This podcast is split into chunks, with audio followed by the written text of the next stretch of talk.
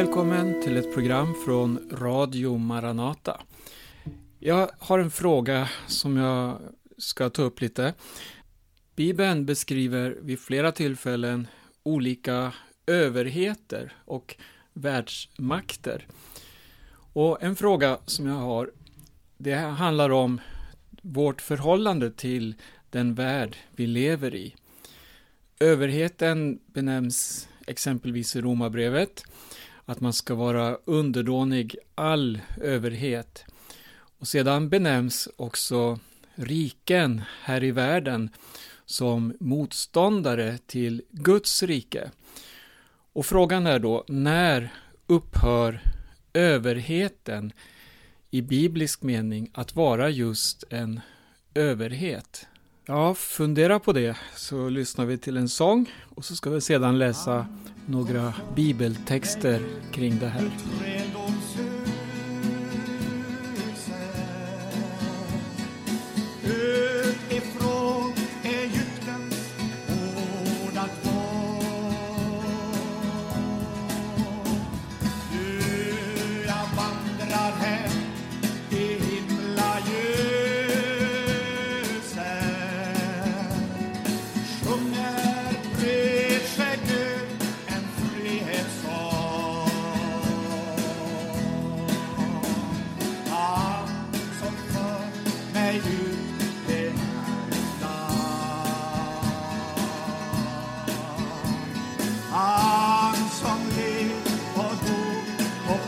Han har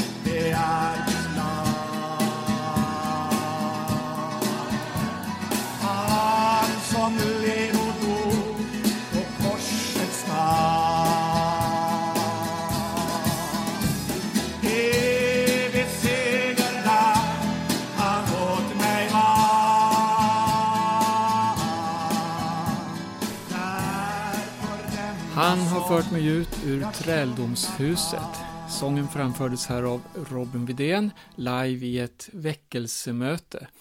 Sången handlar om Israel som efter flera hundra år, 430 år närmare bestämt, hade befunnit sig i Egypten, alltså i ett främmande land. Och där hade deras liv kommit att bli ett svårt slaveri, man levde under förtryck och man levde för att bygga upp Egypten, bygga upp detta världsrike. Men Gud hade en annan tanke för sitt folk. Gud hade en plan och den eh, skulle genomföras genom Mose. Mose han föddes i Egypten under en svår förföljelsetid. Men när tiden var inne, då fick han en kallelse från Gud och han skulle träda upp inför farao, alltså inför denne världshärskare. Inte med vapen, inte med våld, inte genom att eh, bli en revolutionär, eller inte heller genom att försöka reformera och förändra Egypten. Nej, han hade ett budskap ifrån Herren. Det var så här. Släpp mitt folk så att det kan hålla högtid åt mig i öknen. Det var en direkt uppmaning som uppfattades som en krigsförklaring eller som ett uppror det ledde i varje fall först till att farao han behandlade Israels folk med ännu mer pålagor och ännu mer tyngande arbete. De, de fick det svårt, eller svårare än de har haft tidigare helt enkelt. Och det här ledde ju till att folket i sin tur också vände sig mot Mose. Men Mose han höll fast vid Guds löfte. Han höll fast och Herren kom till honom gång efter gång och visade gång efter gång sin makt. Men aldrig var det på tal om att man skulle på något sätt med våld eller med vapen slå sig fria från Egypten. Nej, Gud skulle visa sin väg och sin plan med sitt folk. Han skulle föra folk ut ur Egypten, ut från slaveriet och in i det land som Herren hade lovat redan åt deras stamfader Abraham på sin tid. Det handlar om ett rike som han lämnade för att komma in i det rike som Herren hade lovat. Det finns flera sådana här händelser att läsa om i Gamla testamentet. Vi kan läsa om hur folket blev fria från Babylon. Det var på ett annorlunda sätt, men där nåddes man också av ett bud. För då var Guds tid inne att man skulle återvända till Jerusalem. Och då var det de som Guds ande rörde vid. De som kände igen tonen och de som längtade och de som var motiverade. De bröt upp från Babylon och så drog man till Jerusalem för att bygga upp det nerrivna templet och för att bygga upp staden. Eh, vi ska gå till Nya Testamentet. Det handlar om överhet och det handlar om stora välden på den här jorden. Aposteln Paulus, han levde ju under det romerska rikets imperium. Det var Rom som styrde över och kring hela Medelhavet. Jerusalem var en lydstat till det romerska imperiet. Och där visste man att ett uppror mot Rom, det var förenat med döden. Så det gällde att passa sig, vad man gjorde, vad man sa och så vidare. Och Paulus, han fick också lida förföljelse.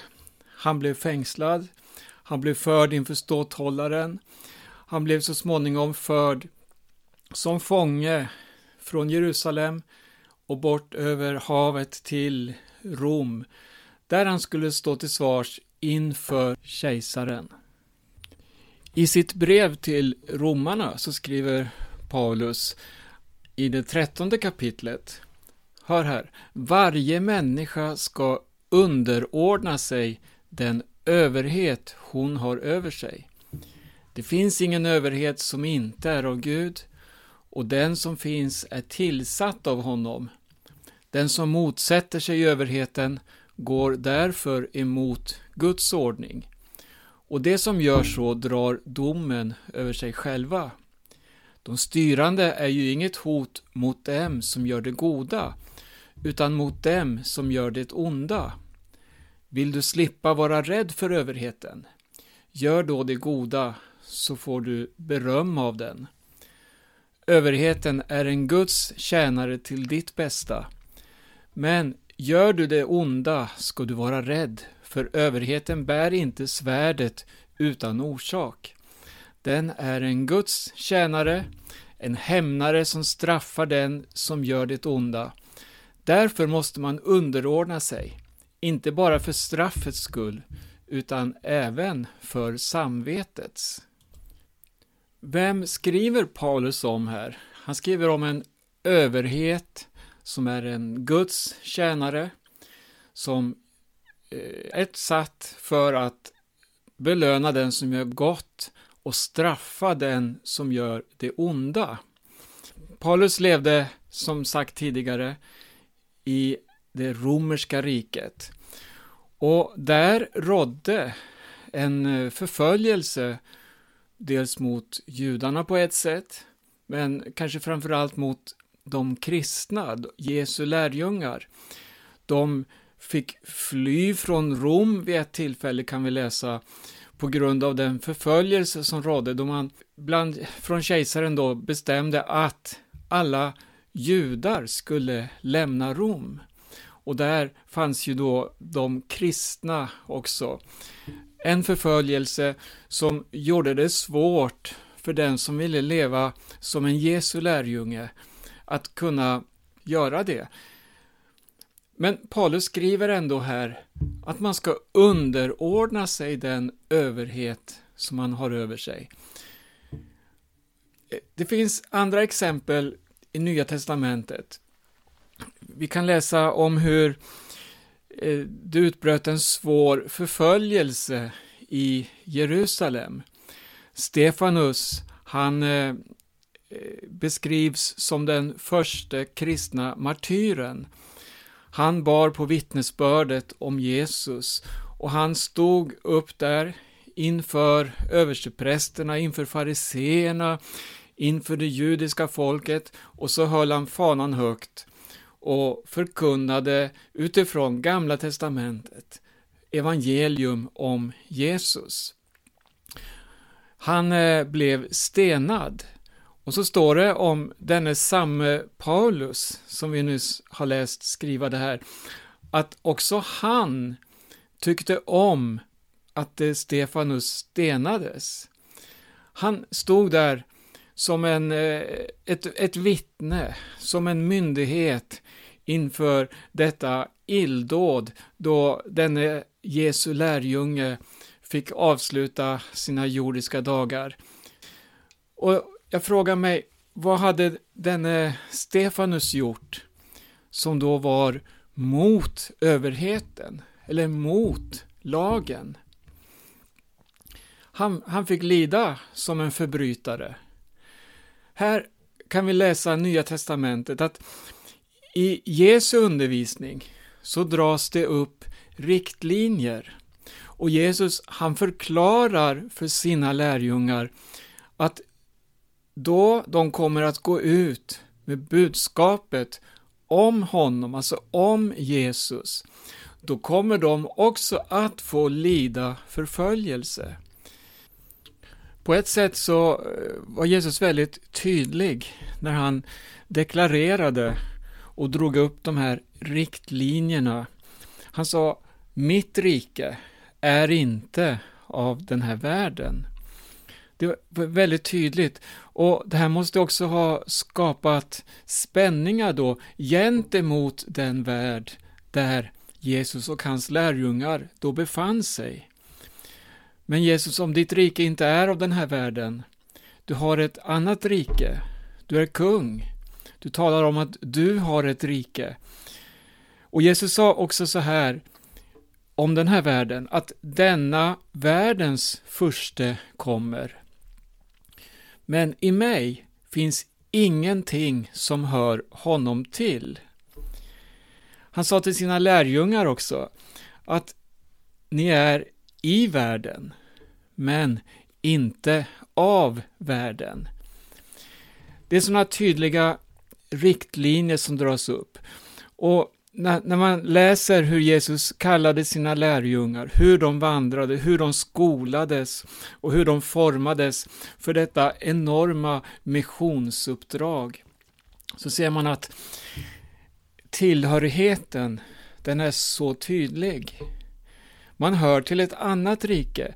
Man har inte den här världen som mål, utan man hör till ett rike som är evigt och som finns bortom. Det himmelska riket, det som inte är av kött och blod. Men så mitt i det här så nås vi av det här budskapet då, att underordna sig överheten som är satt att vara Guds tjänare. Det, kan vara svårt att få ihop de här tankarna, men vad innebär det att underordna sig? Ja, vad innebär det att vara en Guds tjänare, skulle jag vilja fråga. För det står här att överheten är en Guds tjänare till ditt bästa. Och om du då gör det som är gott, så behöver du inte vara rädd. Hur ser dagens samhälle ut? Hur ser den värld vi lever i ut idag? Jag har en skrift framför mig. Det är en eh, teolog. Han har också gett ut en bibelöversättning av Nya Testamentet som är eh, väldigt känd. Han heter David Hedegård. Han skriver i en bok som gavs ut 1947 som heter När Jesus kommer. Jag ska läsa ett stycke ur den här boken. När överheten inte mer respekterar liv, egendom, äktenskap, upphör den att vara en överhet i Bibelns mening. Den representerar då ett system som på varje punkt betecknar den raka motsatsen till Guds vilja. Och Guds folk varken kan eller får lyda en sådan överhets gudlösa befallningar. Här har vi en situation då som eh, på ett sätt förklarar men också visar vilken omöjlig situation Guds folk befinner sig i på den här jorden. Den värld som Jesus deklarerade hör till denna världens första. Men Jesus kom hit till den här världen med ett budskap och han kom med ett offer, han gav sig själv som ett offer som gav möjlighet till varje människa att få bli medborgare i Guds rike. Det här innebar konflikt, det innebär en strid, eller som skriften uttrycker det, den värld som korsfäste Jesus. Hade de känt honom så hade de inte korsfäst honom. Är den här konflikten då så nödvändig? Jag skulle vilja säga att vi kan konstatera att den finns där. Bibeln varnar gång på gång för den förförelse och den destruktiva ande som råder i världen. Men den visar på att det finns en väg ut ur denna fördömelse och ut ur denna destruktiva värld. Nämligen genom att säga ja till Jesus. Och då får du en annan herre i ditt liv. Blir vi då lagbrytare? Paulus skrev att vi ska underordna oss överheten. Samtidigt ser vi i Bibeln hur överheten, den övergår allt mer till att bli det som i Uppenbarelseboken sedan beskrivs som ett vilddjur. Där handlar, om vi då använder uttrycket överheten, om en makt över människor med syftet och målet att förneka Jesus, att trampa på Guds bud, att betrampa det som i Bibeln är satt som en hjälp och som ett skydd för människan. Och istället så ska makten ges åt den som står upp mot Kristus. Vilddjuret beskrivs det som här, eller som antikrist. Det finns bibelord som också säger att man måste lyda Gud mer än människor. Exempel har vi från Gamla Testamentet. Vi har Daniel. Han var ju en rättstjänare. Han älskade rättfärdigheten. Han älskade Gud framför allt och han dyrkade sin Gud. Och då visade det sig att det var just hans gudsstyrkan som gjorde att han fick utstå förföljelse. Man spionerade på honom av avundsjuka. Man ville bli av med denne Daniel och hans rättspatos. Och vad gjorde man? Jo, man sökte fel hos honom. Och det enda man kunde hitta, det var att han bad till Gud. Och det här ledde till att han blev kastad i lejongropen. Han var så dömd till döden. Men Gud bevarade honom.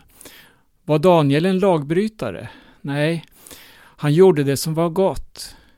Men hans Guds tro och hans Guds liv kom i konflikt med världen. På samma sätt ser vi de tre eh, judiska männen Sadrak, Mesek, Abednego. De vägrade att böja knä inför bildstoden som kungen hade ställt upp. De blev kastade i den brinnande ugnen. På det sättet fick de lida, men det, det visade sig att Gud var med dem i ugnen och de räddades från lågorna. Men konflikten fanns där. Gjorde de då det som var ont? Nej, de var hängivna Gud. De ville inte tillbe någon annan Gud. Det finns andra exempel. Vi kan läsa om profeter i Gamla Testamentet. De fick lida svårt för att de profeterade Guds ord. En del blev dödade, kastade i fängelse och så vidare. Men även om Gud då inte räddade dem från den situationen där och då, så var de segervinnare. Sen när vi läser den eh, kristna församlingens historia från Nya Testamentet och framåt under de första århundradena, under de grymma kejsardömarna som, som fanns, där man eh, kastade de kristna ut på arenorna framför lejonen till att bli lejonmat. De fick lida, de dog. Men de var segervinnare. De gjorde inte vad ont var.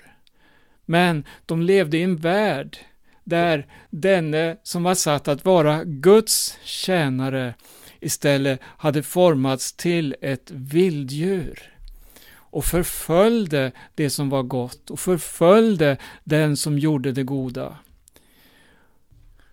Det här ser vi också komma i våra dagar på ett otäckt sätt, där den som vill göra gott får lida. Vi kan nöja oss med att se på vårt eget land, Sverige, där det har pågått en frigörelseprocess, kvinnans rättigheter, allas lika värde, som det så vackert heter. Och vad handlar det om? Ja, du får exempelvis inte arbeta som barnmorska om du bara vill rädda liv och förlossa. Nej, du tvingas också att ta liv. Ofödda barn ska aborteras. Annars får du inte arbetet. Det är skrämmande att se att något sådant har blivit allmänt och normalt i ett samhälle. Men det är ett samhälle som medvetet har arbetat på att få bort alla kristna värderingar som norm. Så ser vårt samhälle ut idag. Äktenskapet är ett annat område, som eh, David Hedegård nämnde här när överheten inte mer respekterar liv, egendom, äktenskap, upphör den att vara överhet enligt Bibelns mening. Vad är äktenskapet i Sverige idag? Det är i mångt och mycket raserat. Det som istället normaliseras är det som har tvingats fram genom den homosexuella rörelsens ihärdiga arbete under flera decennier.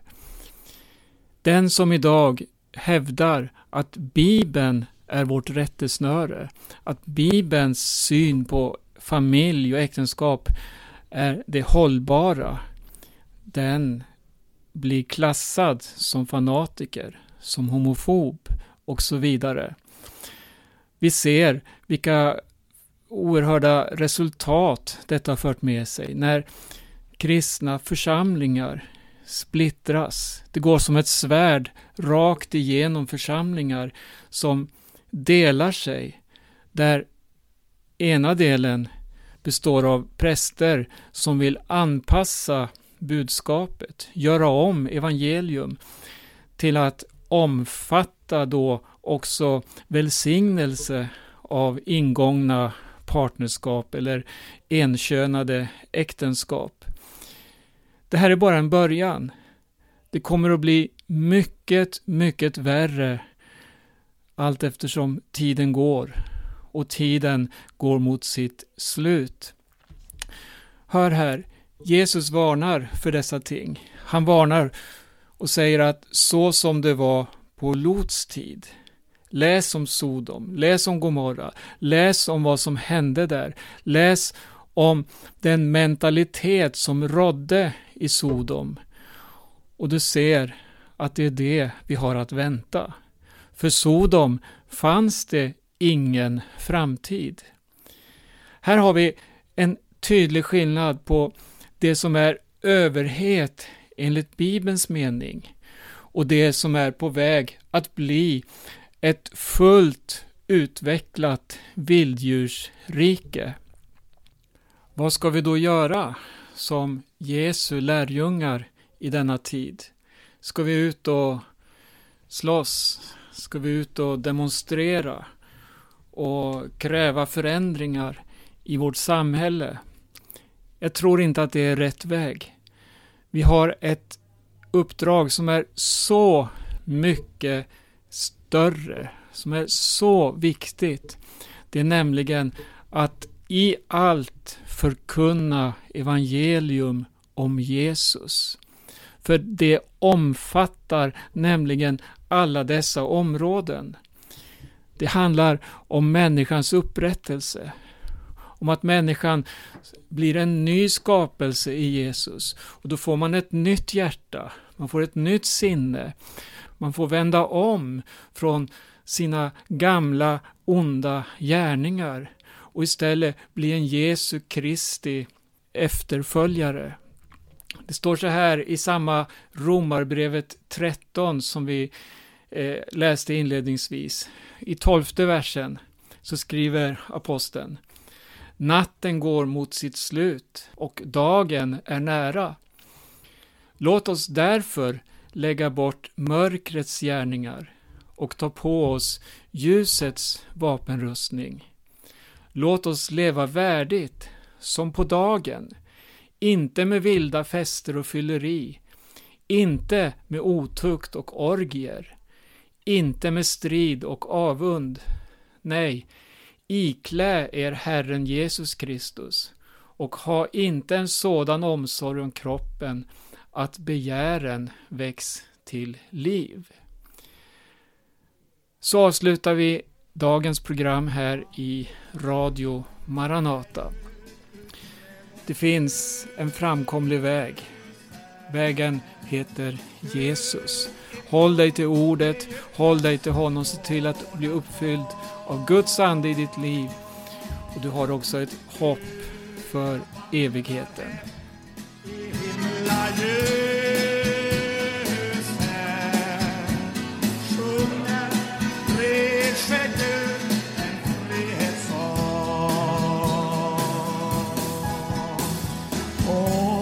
mitt hjärta skar kan